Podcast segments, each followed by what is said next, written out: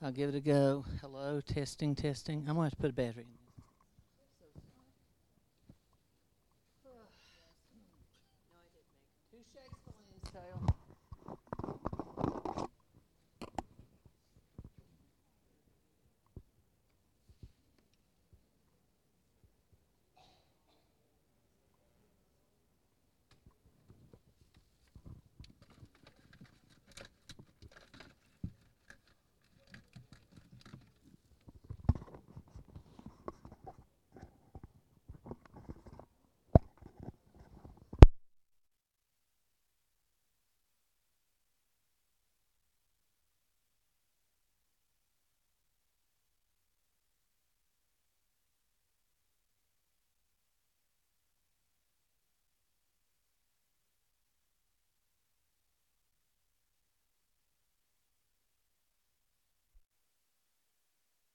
Testing, testing, testing. Testing, 1, 2, 3. Testing, testing, testing, testing, testing.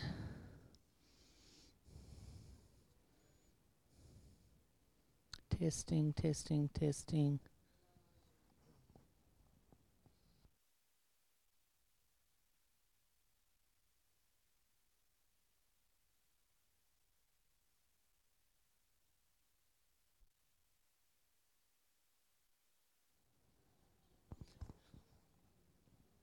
Hello.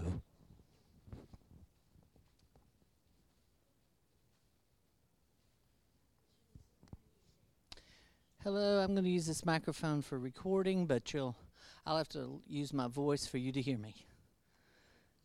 Yeah.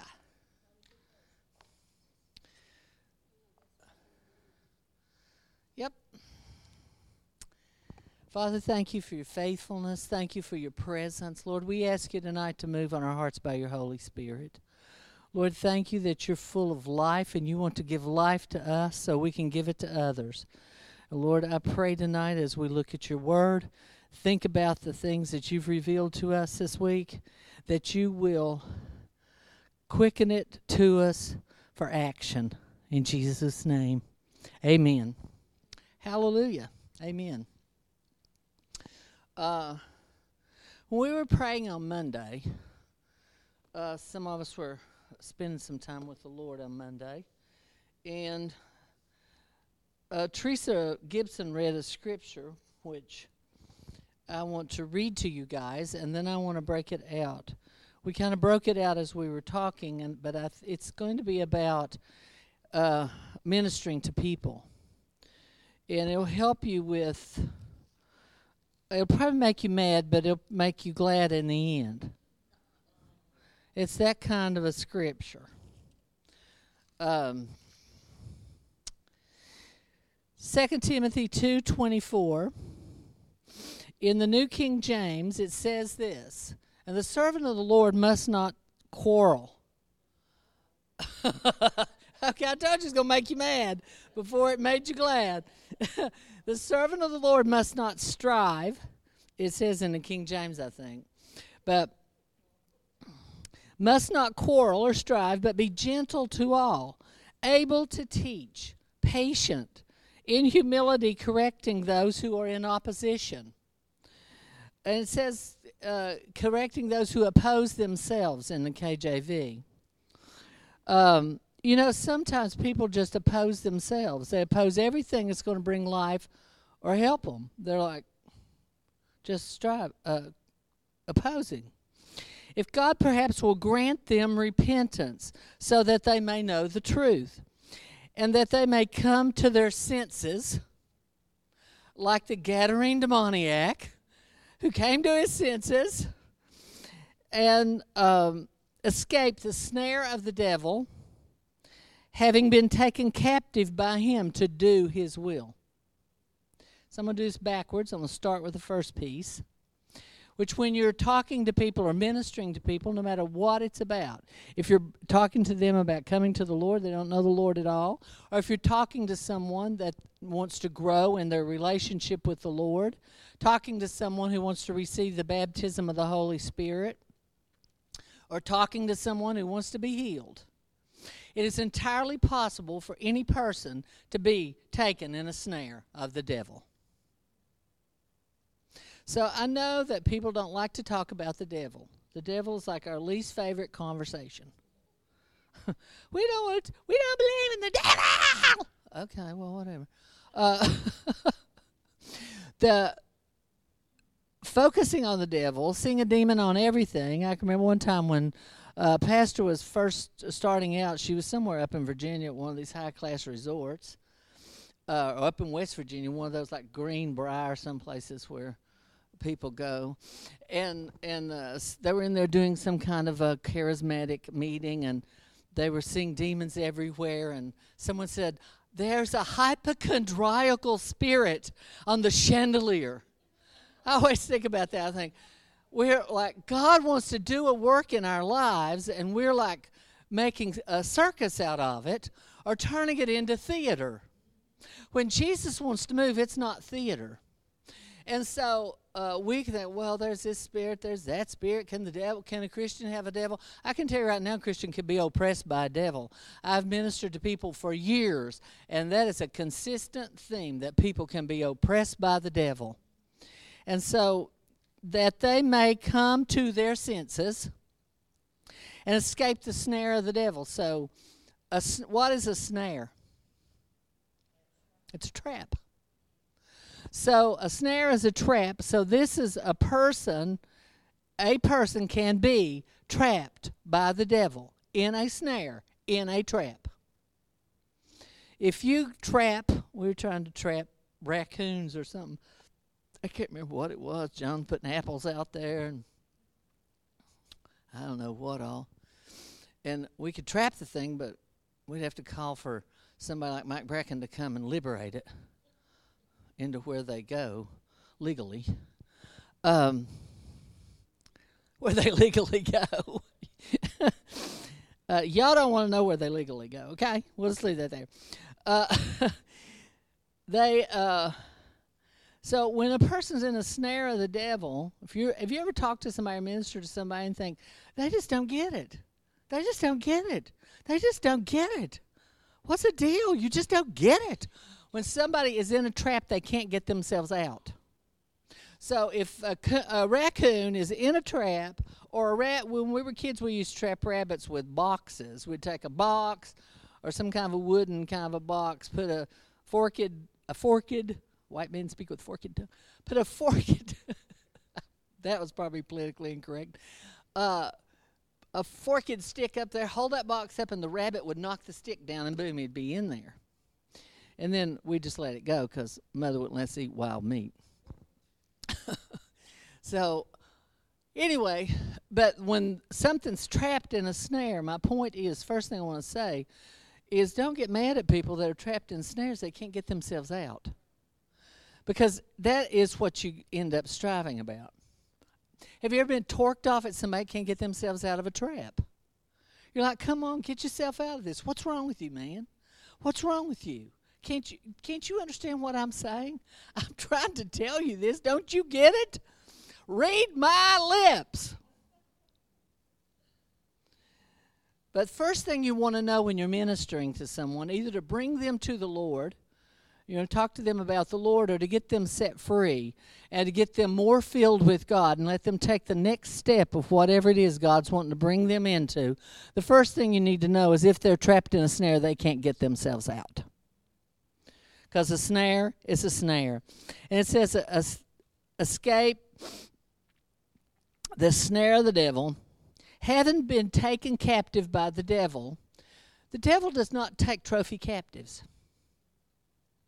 The last phrase of that verse says, having been taken captive by the devil to do the devil's will. When the devil takes someone captive, he's taking them captive with a purpose. He doesn't say, oh, I got 16 captives this week. They're so cute sitting up there on the shelf. You want to come see my captives that I got this week? They're just sitting there, captives. When the devil takes someone captive, when you're in a snare of the devil, you're there because the devil wants you there so he can instruct you and direct you to do his will.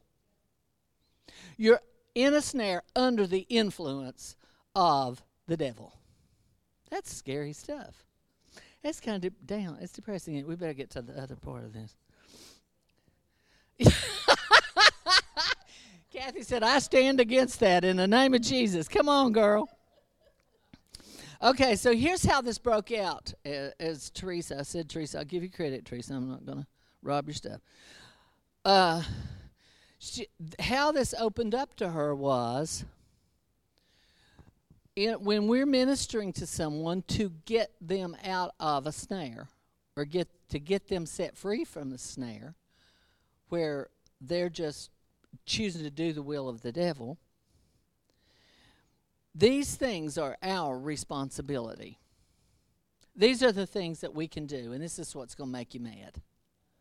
Not that they're in a snare, but this is going to make you mad that this is what you have to do to open the door for them to be able to get out, if they choose to get out.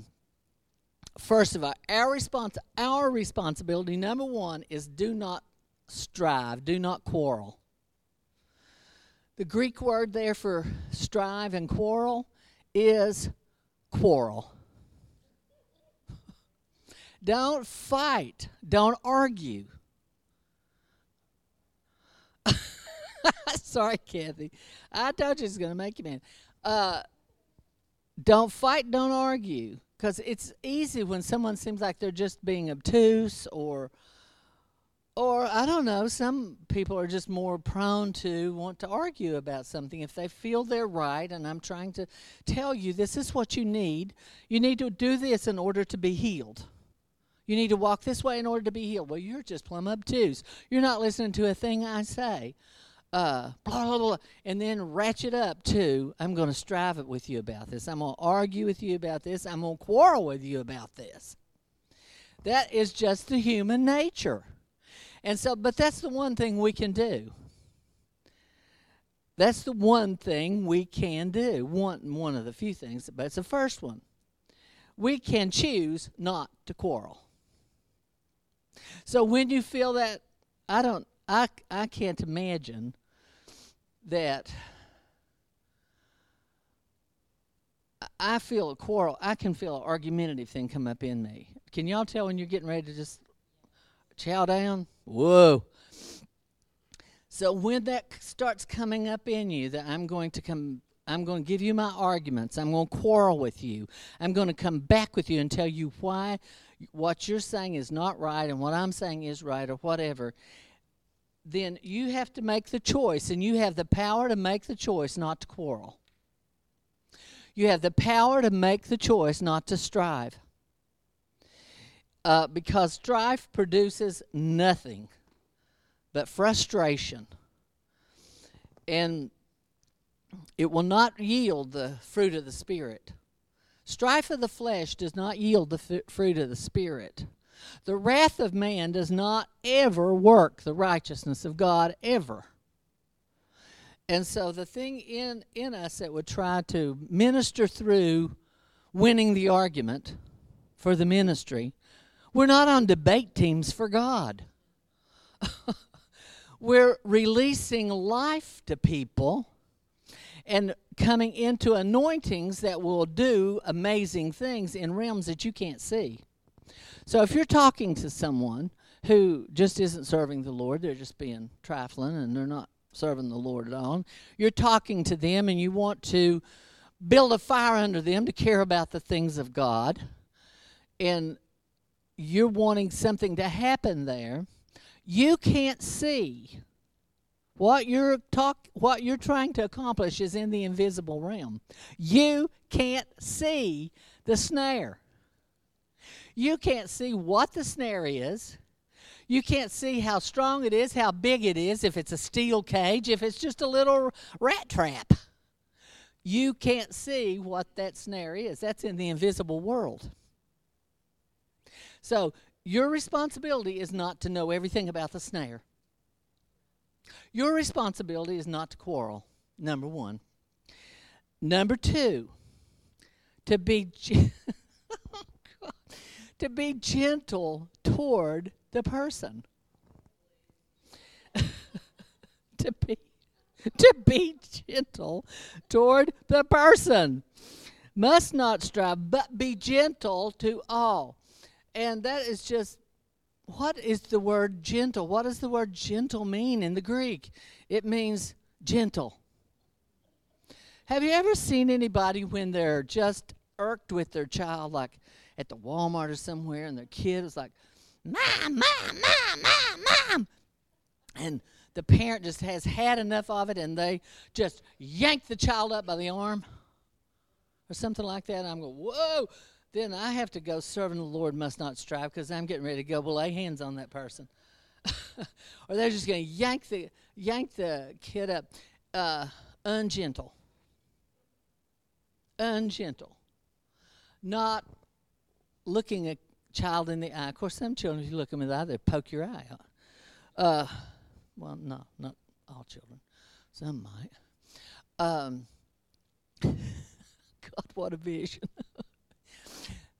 But the gentleness is a big element here. It's not just, okay, I'm going to suck this up. I'm not going to argue, and I'm not going to quarrel. Oh, la, da, da, da, da, da. Speaking tongues, Jan. Blah, blah, blah, blah, blah. I'm not going to argue. I'm not going to quarrel. But I'm just a little bit strident. I'm giving clippy answers, and I'm slamming doors, and I'm stomping a little. Just a stomp here and a stomp there. That you can't do that. The rules are, this is a laid out, this is a formula here, man. This is an algorithm. You cannot quarrel. You must be gentle. David, King David said, of the Lord, your gentleness has made me great. There's something in the Lord, in the Holy Spirit, that has a gentleness that is lifting and opening and lifting and opens doors. And so if we enter into a gentleness that is a gentleness that the Holy Spirit gives us, because seriously, we're human beings here, and that gentleness does not come flowing out of us like vapor rising up without being in the presence of the Lord or before the Lord or making a choice. I will not quarrel, I will be gentle. And then let the Spirit, gentleness is a fruit of the Spirit. So if we say yes to that, this is not something you have to try to do. Like, let's see, this week I'm going to be gentle 5 times. If I'm gentle 5 times this week, I might can make it 7 next week.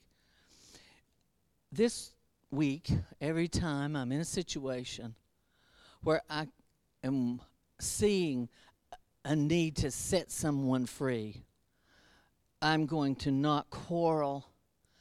I'm going to allow the Holy Spirit to flow through me, His gentleness. His gentleness. Gentle toward all people. Third, number one thing you can do is don't quarrel. Number 2 thing is let the Spirit release His gentleness through you. Just say yes to gentleness. That's easy. Well, it's not easy, but it's something you can say yes to. The third thing is apt to teach. Apt to teach. Well, okay. What does that mean? You're like a preacher, anointed teacher, or something like that. Apt to teach means skilled and able to teach. So if you're going to bring somebody to the Lord, you want to be skilled in the Word of God, so that when you're speaking to them, you can speak the Word of God with skill. If you're going to bring somebody into a place of the baptism of the Holy Spirit, you want to be skilled in the Word of God, what the Word of God says about that. If you want to set someone free from a snare or whatever lies that the enemy's told them, you want to be skilled in what the Word of God says to teach it. If someone says to you, I don't believe in women ministers, I think that's deception. You want to be skilled to teach that, not just say, well, that's not been my experience. Or whatever, they're just to give an answer that's not an answer that is skilled to teach the Word of God about it. And so, in order to, that's your part. This is what we're supposed to be doing. If someone says, I need more of God, I need the baptism of the Holy Spirit, those of us in a church should be able to teach that, skilled to teach it. Know what the Scriptures are and say, well, let's read the Scripture together. Look at this Scripture. Look at this promise. This is in the Word of God. Look where this happened in the Word of God. And show them the Scripture and teach them the Scripture. It doesn't mean you say, oh, wait a minute, you want the baptism of the Holy Spirit? Hold on, I got to get the pulpit. Get behind the pulpit. Now I'm going to teach you about the baptism of the Holy Spirit. Normally that's like you're standing in the row and your foot's hurting. Or, you know, you're hungry, your belly's growling, your foot's hurting. And you're like, I can't think if I remember if there is a verse. Be ready. Be on alert and ready. And know the verses and have them in your mind, in your heart, or written in your Bible. One of the my favorite things that came to me when Ann Fletcher died was her Bible. Oh, God. The things she has written in that Bible. She has the Scriptures for this and the things to teach people to get them set free from snares. I opened it one day last week, and it was how to get somebody delivered of the devil. It wasn't in the Bible. It was in a notepad that she'd stuck in the Bible that she had in there, step 1, 2, 3, 4. She had her Scriptures lined out there to be able to teach. So that is the third thing, is our responsibility.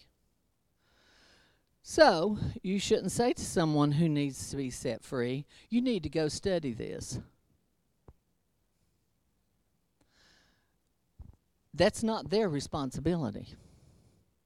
That's our responsibility to say, okay, this, da-da-da-da-da, and be able to teach what needs to be taught at that moment. And then here's the one that's going to make you mad. Able to teach, forbearing, patient.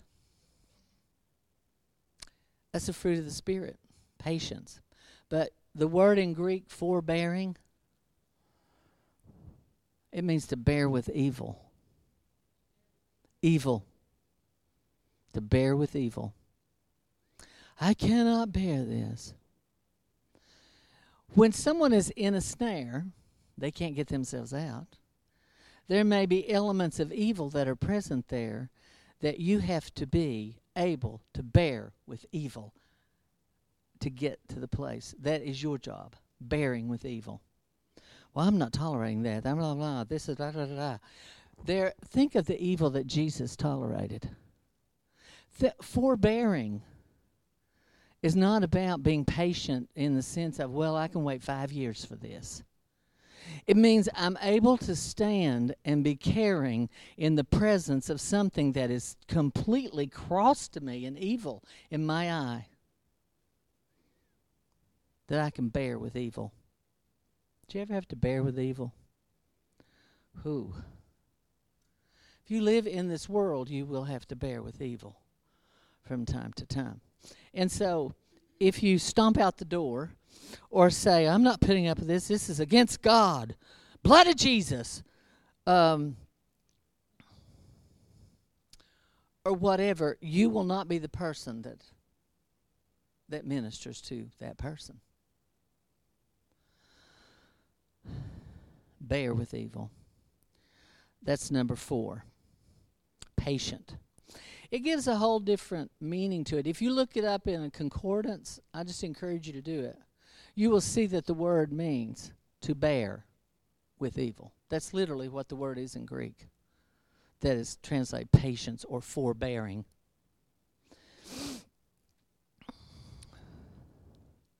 That's number 4. Number 5, this is your job. This is our responsibility. In meekness, correcting. Most people don't like to be corrected unless they've been really dealt with by God and been through a revival or two or something. I mean, it's not like people are not standing in line and saying, oh, correct me. Here I am, correct me. But if you are high-minded, or if you're thinking that you know more than someone else, or if you're thinking you need to hear me, you will not be actually doing your job here, because it has to be correcting that comes with meekness. Well, if you have a fiery personality, that might be a challenge, but it is absolutely a possibility, because it's one of our jobs. It is one of our responsibilities, in meekness, correcting. So,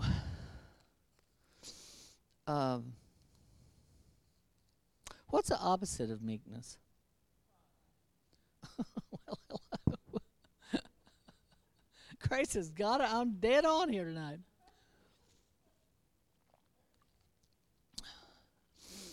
Opposite of meekness is arrogance, pride.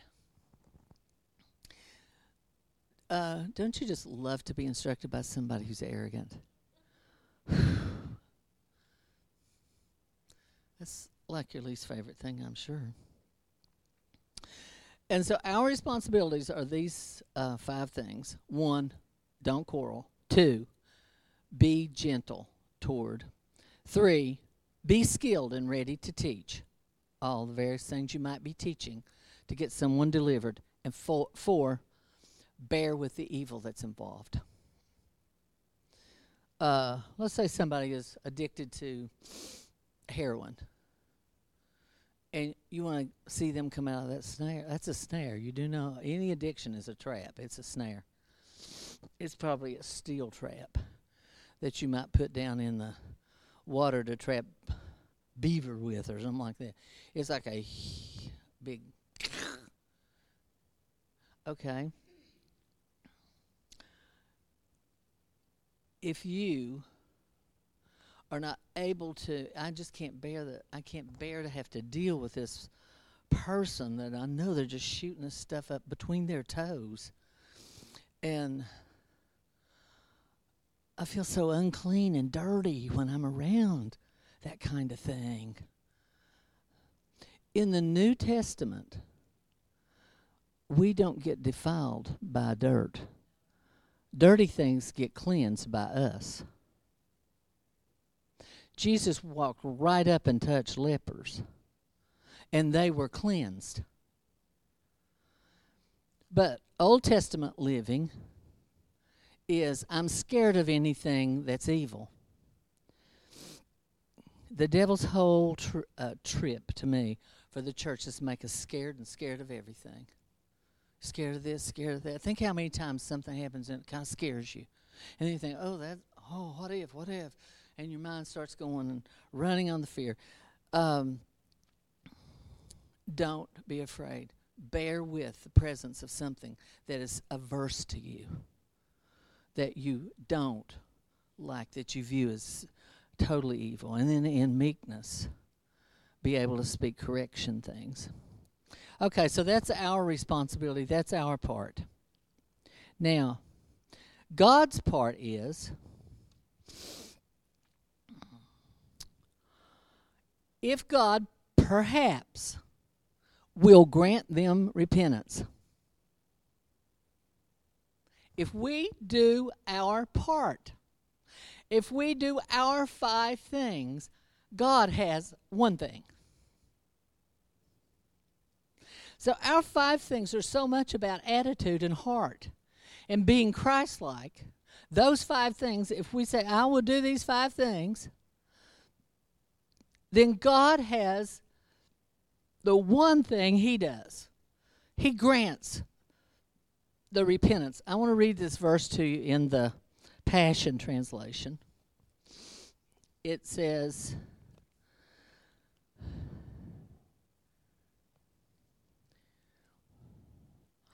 the true servant of the Lord Jesus must not be argumentative, but gentle toward all and skilled in helping others see the truth, having great patience toward the immature, Then with meekness you'll be able to carefully enlighten those who argue with you so they can see God's gracious gift of repentance and be brought to the truth. So the granting of the repentance, God will grant repentance. That's his part. He grants repentance. And the thing that can stop that flow of thing two from happening is if we get Gate City, thing one, messed up. So if we don't do our part, his part can't flow. But if his part flows, it is the opening of the trap. So it's like, well, if they really wanted God, you know, remember Billy Sunday? He just slugged somebody and brought him to the Lord. Punched him right in the face, brought him to God. Well, you know, I'm thinking that's probably not the normal method. I'm sure there were some circumstances around that we can't quite get a hold of and thinking. But anyway, so if we do our part, then his part flows. He grants repentance. That is his part. And Jesus said, you guys are so critical and picky. You shut up the kingdom against other people, and you're not even going in yourself. That is scary. That is totally scary. But letting the Holy Spirit deal with us on our five things will allow his one thing to flow. But we have the capacity, by not saying yes to our five, we have the capacity to shut up his one thing.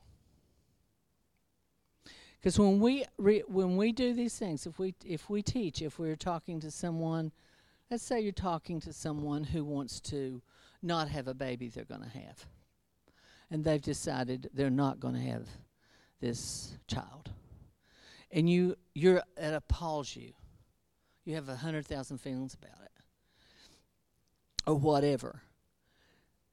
But if you know what you're going to say to teach and talk about it. If you're forbearing what you can perceive to be evil in front of you, if you're walking in your five things, then God's loving repentance will pull the snare open where the devil is instructing. Because your stance and attitude springs the trap where he's instructing. Because remember the verse we started with? He has the person trapped, so he can instruct them to do what he wants done. When the devil when a person believes that God isn't even real or whatever, they're in a trap to be instructed to do what the enemy wants them to do. God's not real. He doesn't believe. God loved you. He never let these things happen to you, or whatever. Go down the list of the things where people just will leave Christianity, the church, because I read an article.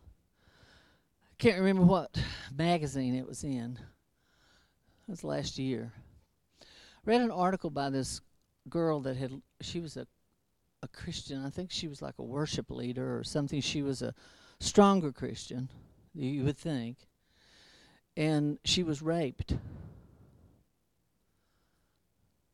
She could never reconcile it. She left the faith. She could not believe that God was real. She began to think that God was not real because that happened to her. And so when you're ministering to people or talking to people, you're going to be talking to people who maybe don't have that happen to them or have that situation, but they'll have similar things. And so if we hold our hearts in this attitude of the Lord, and we know the Word of God in a way that we can apply the Word or teach the Word or tell them, and in meekness say, well, you know, this God being God does not mean evil does not happen. And then give some scripture about it. Because then they'll say, oh, yeah, it's easy for you to say. You've never been raped. Or, you know, whatever. That. Have y'all ever talked to someone who is hurt and bruised and they're just coming back at you? So that they're in a trap where they're not just in a trap, in a vacuum. When the enemy takes someone captive, they're not in that trap in a vacuum. They're in that trap in school. They're in that trap with words of instruction being given to them, what to think and what to do. And this is what your wound is about, and this is what this offense means, or this wound is about, and this, and just keep adding and instructing and getting a stronger hold.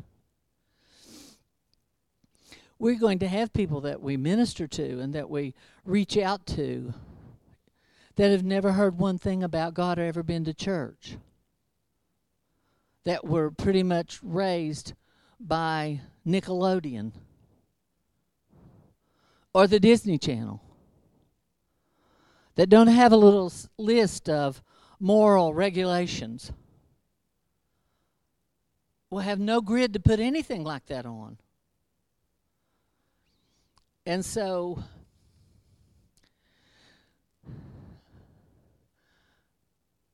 we will be able, in this attitude of Jesus, to open the Scripture or give the Scriptures that can help someone see. As it said, be able to carefully enlighten those who argue with you so they can see God's gracious gift of repentance and be brought to the truth.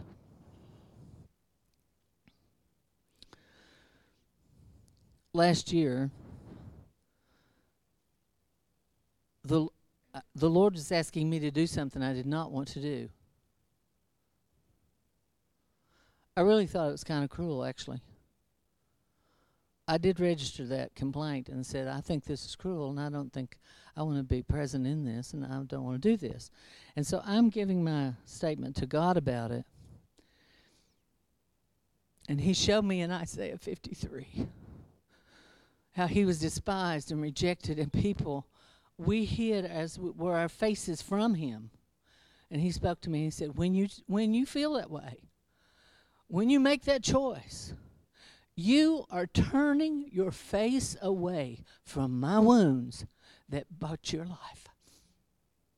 Because I'm inviting you to share in my suffering, and you're turning your face away because it's ugly. And you don't want ugliness. Now, that was Holy Spirit convicting my arrogant self. But how, when I saw it, I didn't feel like, oh, wow, got a revelation about God. I could not stop weeping. And because I was granted repentance from rejecting the cross. That's a huge thing.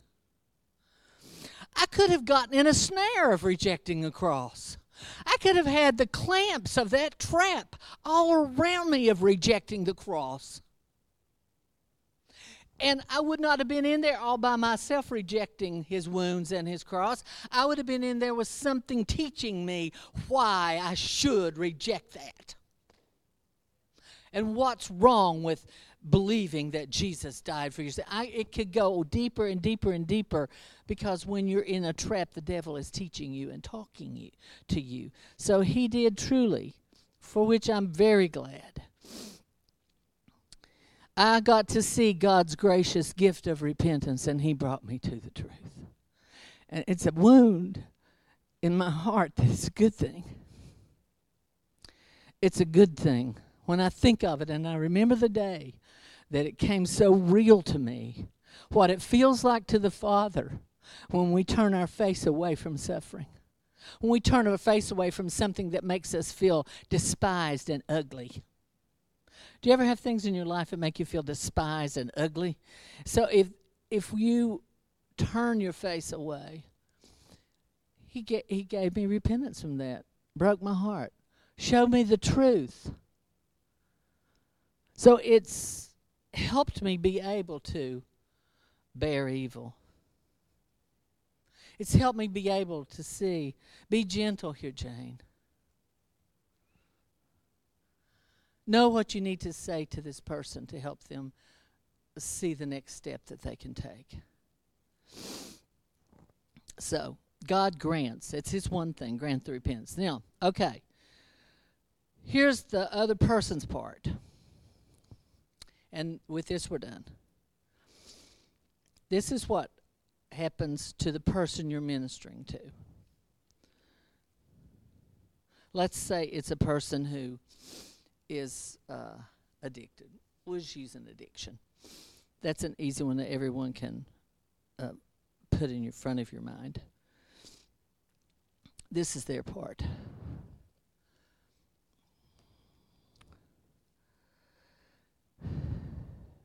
If God perhaps will grant them repentance so that they may know the truth, that they may come to their senses and escape. That's their part. Number one, recover themselves. You cannot recover someone for them. When you start feeling frustrated, aggravated, like, how much more do I got to do for you? You've crossed the line. You're doing part three. You're down here on Roman numeral 3, and you're trying to decide for them and manipulate their choice. Because they have to recover themselves. You've done your part so that Holy Spirit did His part and pulled that trap apart so the entrance of His Word could give light. The trap's pulled apart. You've done your part. And now they have to walk out of it. They have to make a decision. No one comes to God except by their will. Whosoever will may come. The Holy Spirit, when we're praying and we're in prayer, we're delivering people from the snares of the enemy in their minds so that they can say yes to God. But they still have to say yes to God, no matter what the thing is. May recover themselves. That's their part. Recover yourself.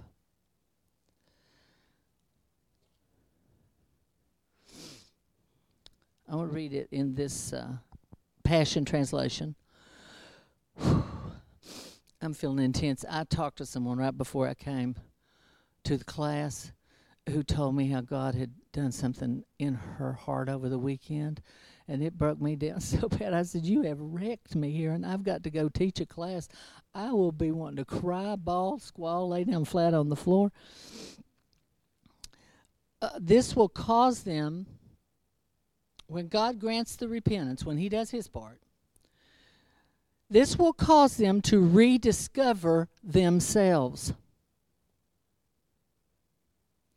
Have you ever been under an influence of the devil and you lost yourself? You lost track of yourself. One of the things when you start getting out of it and delivered of it is you rediscover yourself. You rediscover your autonomy. You rediscover that, I can make a decision here. You recover, your will is recovered to you. I'm not helpless. You rediscover yourself. And escape from the snare of Satan who caught them in his trap, so that they would carry out the devil's purposes. So this is, in essence, what ministry and prayer is. When new people come, or people come that are babies in the Lord and need to be discipled and nurtured and prayed through, Paul said, my little children, I travail in birth again until Christ be formed in you. There is no magic. The gospel takes root through the attitude and the Spirit of Christ that's in us, that meekness, that's not striving, that forbearing evil, those 5 things, they open a way. And then God gives the repentance. He grants repentance. And then they have to exercise their will. What do you want? What do you want God to do? What do you want? And then the exercise of the will. But I want to give you two more scripture verses to take note of and look at later. 2 Corinthians 10:5. 2 Corinthians 10:5 says that we're pulling down strongholds.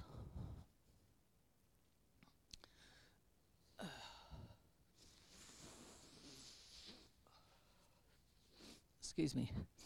That we're pulling down strongholds. Every high thing that exalts itself against the knowledge of God. That there's a working that we do that says we will pull them down when our obedience is complete. If you look at this verse and you compare it to the fact that we have five things in our responsibility, when our obedience is complete, power is released. You say, well, why can't I just get this done like really fast? Well, who knows? Maybe God wants to see how you'll do with evil. I'm not going to tolerate evil. I'm not going to be in the presence. I did the most stupid thing when I was young. I believe I can hear myself saying it. I can feel the arrogance that I felt at the moment that I said it. When I said, "Concerning my children, I will not parent children that go to public school." Well, I got my wish, which turned into a curse. Where was my brain at that moment? Righteous and right. And I was going to express my will and have it to be where I did not have to have evil in anything. And I was the evil one at that moment. My righteousness was more evil than any evil that would have ever been present in the public school way back in that day. Oh my gosh, compared to now, it's like church. Really, seriously. But, think about yourself in the sense of, as you're applying this and thinking about how you're going to apply it, think about yourself in situations that you've been in. And evaluate that and say, Lord, show me how. Make this a real thing to me. Because it literally will give action and power in ministry to people and in our prayers that will be striking. It will be a wonderful thing. It truly will. Father, thank you for your word. Thank you for the way you lay out things that we are to do and what your promise is that you will do and how we can enter into those things. I thank you for it, Lord, and I pray that you'll take the words that have been said in here tonight, apply them to us, that we will be equipped and ready when we meet anyone that needs to be taught how to come to you, or receive more from you, or be instructed in how to walk with you more perfectly, or better, more fully. Lord, we say yes to you, for you to work on us, and you to deal with us, and school us, and make us be those ready and prepared for fruit, an action that creates fruit. In Jesus' name, amen. Amen.